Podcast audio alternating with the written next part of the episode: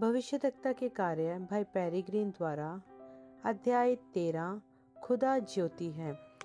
और ये बातें हम तुम्हें इसलिए लिखते हैं कि तुम्हारा आनंद पूरा हो जाए, जो समाचार हमने उससे सुना और तुम्हें सुनाते हैं। वह यह है कि खुदा ज्योति है और उसमें कुछ भी अंधकार नहीं। पहला यहुन्ना एक, चार से पाँच। यहुन्ना, जो प्रभु यीशु मसीह का प्रिय चेला था, यीशु का इतना करीबी मित्र था कि वह अक्सर यीशु के सीने पर अपना सिर रख लेता था। उनके सबसे करीबी होने के नाते वह जानता होगा कि यीशु एक मनुष्य है। फिर भी यहुन्ना की इंजील, जो यीशु के क्रूस पर चढ़ाए जाने, पुनरुत्थान उठाए जाने के बाद लिखी गई थी, शुरू होती है इन शब्दों से। आदि में वचन था और वचन खुदा के साथ था और वचन ही खुदा था और वचन ही देहधारी हुआ और हमारे बीच में डेरा किया। और हमने उसकी महिमा देखी। ज़ाहिर सी बात है, यहुन्ना ने एक प्रकाशन का अनुभव किया था। नाजरत के यीशु के साथ अपनी व्यक्तिगत संगति के समय और उस समय के बीच जब उसने अपनी इंजील लिखी थी। यहुन्ना का प्रकाशन जारी रहा क्योंकि वह अपनी पत्री में लिखता है, और हम तुम्हें ये चीज़ें लिखते हैं ताकि तुम्हारा आनंद पूरा हो जाए। यह फिर वह संदेश है जो हमने उससे सुना और अब तुम्हें सुनाते हैं कि खुदा ज्योति है। पहले यहुन्ना ने उसे जाना एक मनुष्य के रूप में, फिर वचन और अनंत ज्योति के रूप में। ज्योति वचन के अनुसार वह है जो अंधकार को तितर बितर कर देती है, ताकि व्यक्ति अपनी आत्मिक आँखों से देख सके। आइए जरा मूसा के अनुभवों को देखें जो खुदा के साथ थे ज्योति के रूप में। खुदा के अलौकिक स्वरूप से उसका पहला संपर्क तब हुआ था जब खुदा उससे एक झाड़ी में मिला था जो जल रही थी, पर फिर भी भस्म नहीं हो रही थी। मूसा मुड़कर इसे जो समझ के विपरीत था देखने गया और खुदा ने उससे बात की, उसे वे निर्देश दिए जिन्हें उसके मिस्र में इसराइल के बच्चों के पास ले जाना था। अगली ऐसी घटना तब हुई जब मूसा इसराइल के बच्चों की अगुवाई करके गुलामी से बाहर ले आया था और उनके साथ साथ रात के समय आग का खम्बा और दिन दिन में बादल चलता था। वचन यह इंगित करता है कि खुदा ने इन दोनों मार्गदर्शन करने वाले चिन्ह में से किसी को भी नहीं हटाया था। आगे चलकर जब मूसा खुदा को ढूँढने के लिए पर्वत पर चढ़ा, वचन कहता है कि एक बड़े बादल ने पर्वत को घेर कर छा लिया और पर्वत शिखर पर खुदा की महिमा का रूप भस्म कर देने वाली ज्वाला का सा था और मूसा बादल में चला गया और पर्वत पर चालीस दिन और चालीस रातों तक रहा। जैसा कि वचन में दूसरी जगह से बताया गया है, प्रभु की महिमा या तेज। यहजकेल ने बताया कि जब वह आत्मा में था, उसने खुदा के दर्शन देखे। उसने इस बारे में बोला कि एक भवंडर उत्तर से एक बड़ा बादल और एक आग, जो अपने ही अंदर लपटती हुई थी और उसके चारों ओर एक चमक थी और उसके मध्य में से निकल रही थी, जैसे तृणमणि का रंग हो। उस आग के मध्य में से ध्यान दे, इस भवंडर पर ध्यान से और याद करें, इस भवंडर को जो भाई भ्रनम के पास आया था उत्तर से, अध्याय बारह में, यजकेल एक, छब्बीस से अट्ठाईस में बोलता है, एक सिंहासन के और उस एक के विषय में जो सिंहासन पर बैठा है, जो कमर से नीचे तक ऐसा दिखता था जैसे आग। परंतु कमर से ऊपर जैसे तृणमणि के रंग का। मूसा आग का उल्लेख करता है, पर तृणमणि के रंग का ज़िक्र नहीं करता, जैसे यजकेल ने किया। पर आग का सामान्य रंग क्या होता है? इसे फ़र्क फ़र्क तरीके से लालिमा लिया। पीला या लालिमा लिए नारंगी या पीलापन लिए हरा वर्णित किया जा सकता है। यह है तृणमणि रंग। किरण पुंज के रंग, जो है कई सारी लंबाई की तरंगों का प्रकाश, जिनसे मिलकर सफ़ेद प्रकाश बनता है, जो कि एक इंद्रधनुष के भी रंग होते हैं। लाल, नारंगी पीला, हरा, नीला, गहरा, नीला व बैंजनी होते हैं। लाल रंग की तरंग की लंबाई सबसे अधिक और बैंजनी रंग की सबसे कम होती है। यह वे रंग हैं जो तब दिखाई पड़ते हैं जब सामान्य सफ़ेद प्रकाश को एक फ्रिज्म में से गुजारा जाए या जब एक सिद्ध इंद्रधनुष दिखाई पड़े। इंद्रधनुष हालाँकि अक्सर सिद्ध नहीं पाए जाते। इनमें अक्सर इनमें से तीन से पाँच रंग एक दूसरे से मिले रहते हैं। अब वचन बात करता है सूर्यकांत सार्डीन तृणमणि और पुखराज पन्ने के रंगों की। खुदा के दिखने वाले रूप के संबंध में। ये वे रंग है जो तीन रंगों के एक इंद्रधनुष में पाए जाते हैं। सो लाल व पीला मिलकर बनाते हैं लालिमा लिए हुए पीला रंग जो सूर्यकांत होता है। नारंगी व पीला बनाते हैं लालिमा लिए हुए नारंगी जो एक साड्रीन का रंग होता है और पीला व हरा जो पन्ने का रंग होता है बनाते हैं तृणमणि रंग। आखिर क्यों प्रकाशित वाक्य लिखने वाले यहुना ने कहा कि खुदा ज्योति है? पद्मुस टापू से वह लिखता है, उन अनुभवों के विषय में प्रकाशित वाक्य चार व पाँच में, जब वह ऊपर उठा लिया गया कि स्वर्ग को देखे, यह तस्वीर है दुल्हन के उठाए जाने की। याद रखें कि यीशु ने कहा था, कैसे कुछ ऐसे हैं जो मृत्यु का स्वाद नहीं चखेंगे, जब तक वे उसके राज्य को आता ना देख लें। यीशु ने उन चेलों को फटकारा था जिन्होंने यह अंदाज़ा लगाने की चेष्टा की थी कि यहुन्ना होगा। पर हम जानते हैं यहुन्ना तब भी उपस्थित था जब मूसा व एलिया रूपांतरण के पहाड़ पर यीशु के साथ प्रकट हुए थे। उन दो नबियों की तस्वीर है जो इसराइल में अंतिम दिनों में आएँगे। यहुन्ना ने यह देखा था और कुछ समय बाद पतमुस टापू पर उठा लिया गया था, जैसे दुल्हन को भी उठा लिया जाएगा। पतमुस टापू पर अपने इस अनुभव के बाद ही यहुन्ना यह कह सकता था कि खुदा ज्योति है, क्योंकि उसने उसे रंगीन में देखा था। वह कहता है और वह जो उस पर बैठा था, सूर्यकांत और सार्डीन पत्थर जैसा दिखाई पड़ता था और वहाँ पर सिंहासन के चारों ओर एक इंद्रधनुष था, देखने में एक पन्ने जैसा। यदि यहुन्ना के इस अनुभव के विषय में कोई भेद है और सातवें दूत के शब्द के भेदों को पूरा करना है, तब तो यह भेद भी साफ़ तौर से ज़ाहिर हो जाएगा इस पीढ़ी के लिए। वाकई में किसी भी और पीढ़ी ने नहीं देखा बहुत कम है जो फ़िल्म में रिकॉर्ड हुआ है आकस तून। अपने जन्म के दिन से ही अपने लड़कपन से गुजर कर और अपनी सेवकाई में भाई ब्रहणम, इस ज्योति के जहूर से खूब अच्छी तरह परिचित हो गए थे। एक लड़के के रूप में उन्होंने उसका रंग पीलापन लिए हुए हरा बताया। आगे जाकर अंत उन्हें पता चला कि पीलापन लिए हुए हरा रंग त्रिमणिस रंग कहलाता है। 1933 में ओहियो नदी पर वह ज्योति भीड़ की भीड़ के सामने दिखाई पड़ी। उस वक्त उसकी तस्वीर नहीं खींची जा सकी।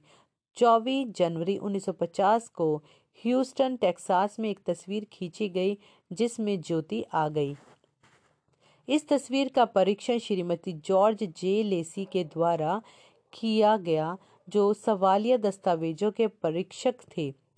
ह्यूस्टन, टेक्सास में और इसे असली घोषित किया।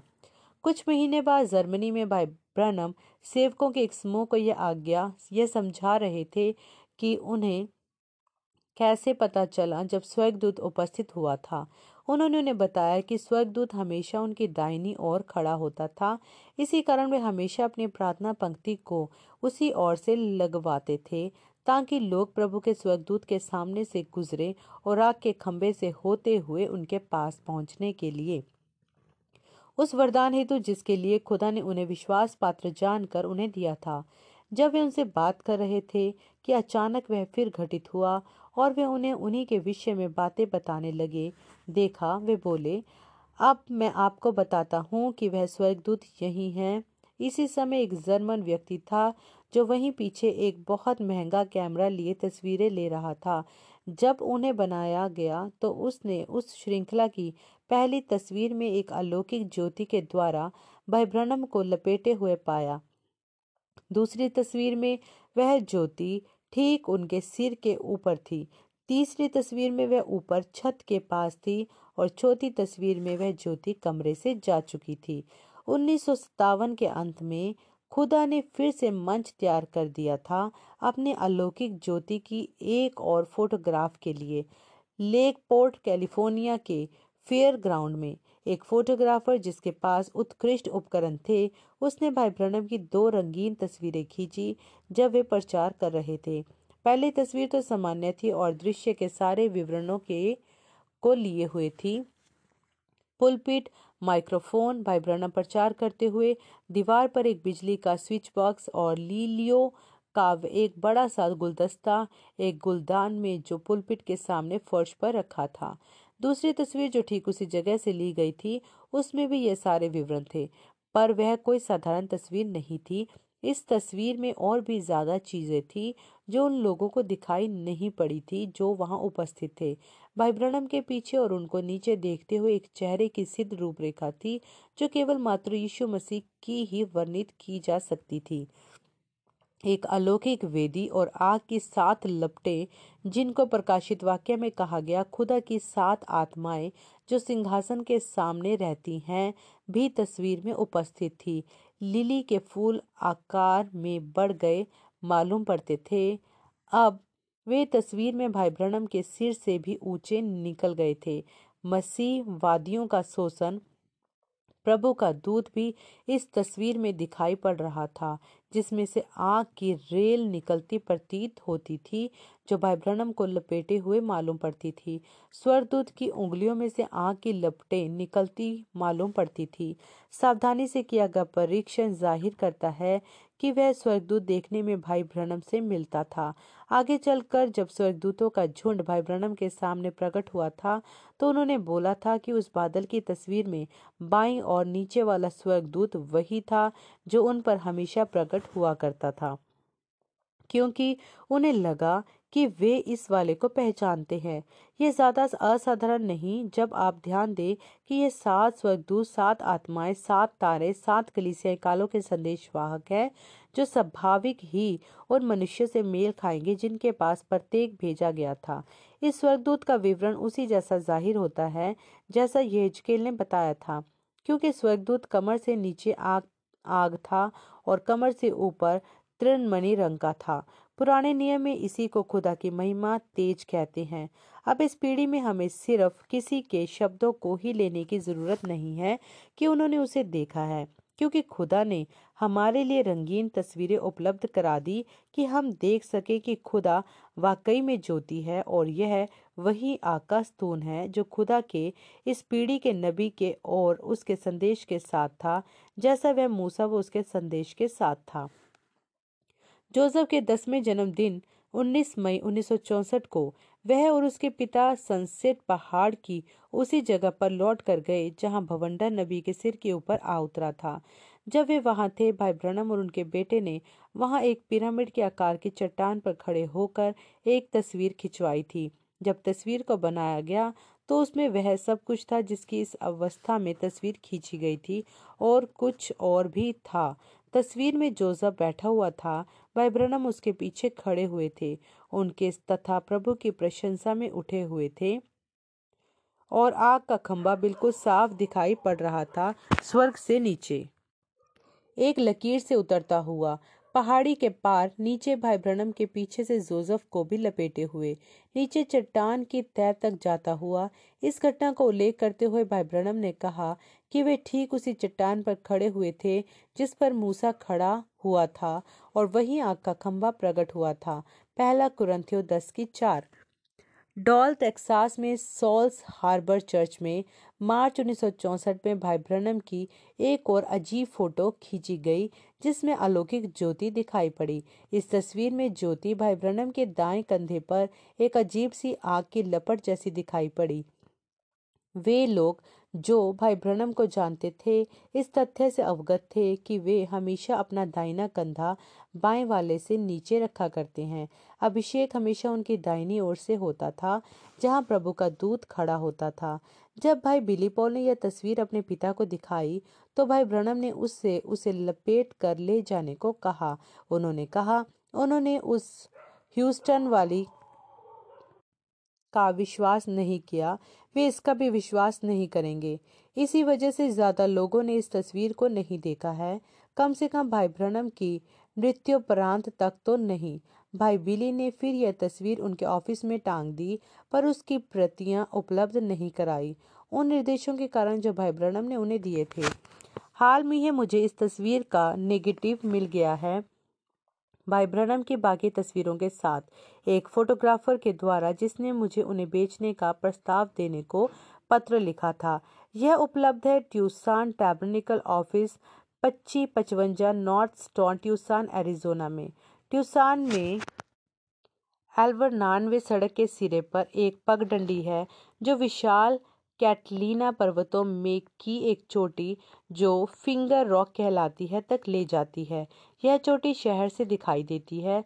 फरवरी 1965 में भाई ब्रनम अपने हृदय में विवाह व तलाक के सत्य को प्रचार करने की अनुमति प्राप्त करने के बोझ को लेकर इसी पगडंडी पर ऊपर चढ़े थे। एक दर्रे तक जो फिगर रॉक के नीचे था। वहाँ उन्होंने बड़े यत्न से खुदा को प्रार्थना में ढूंढा।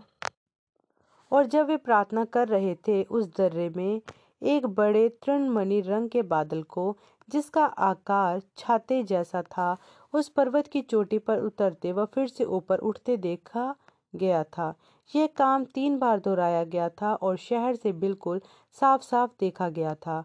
यहाँ तक कि स्कूल के बच्चों को 45 मिनट तक स्कूल के बाहर इस घटना को देखने के लिए निकाला गया था।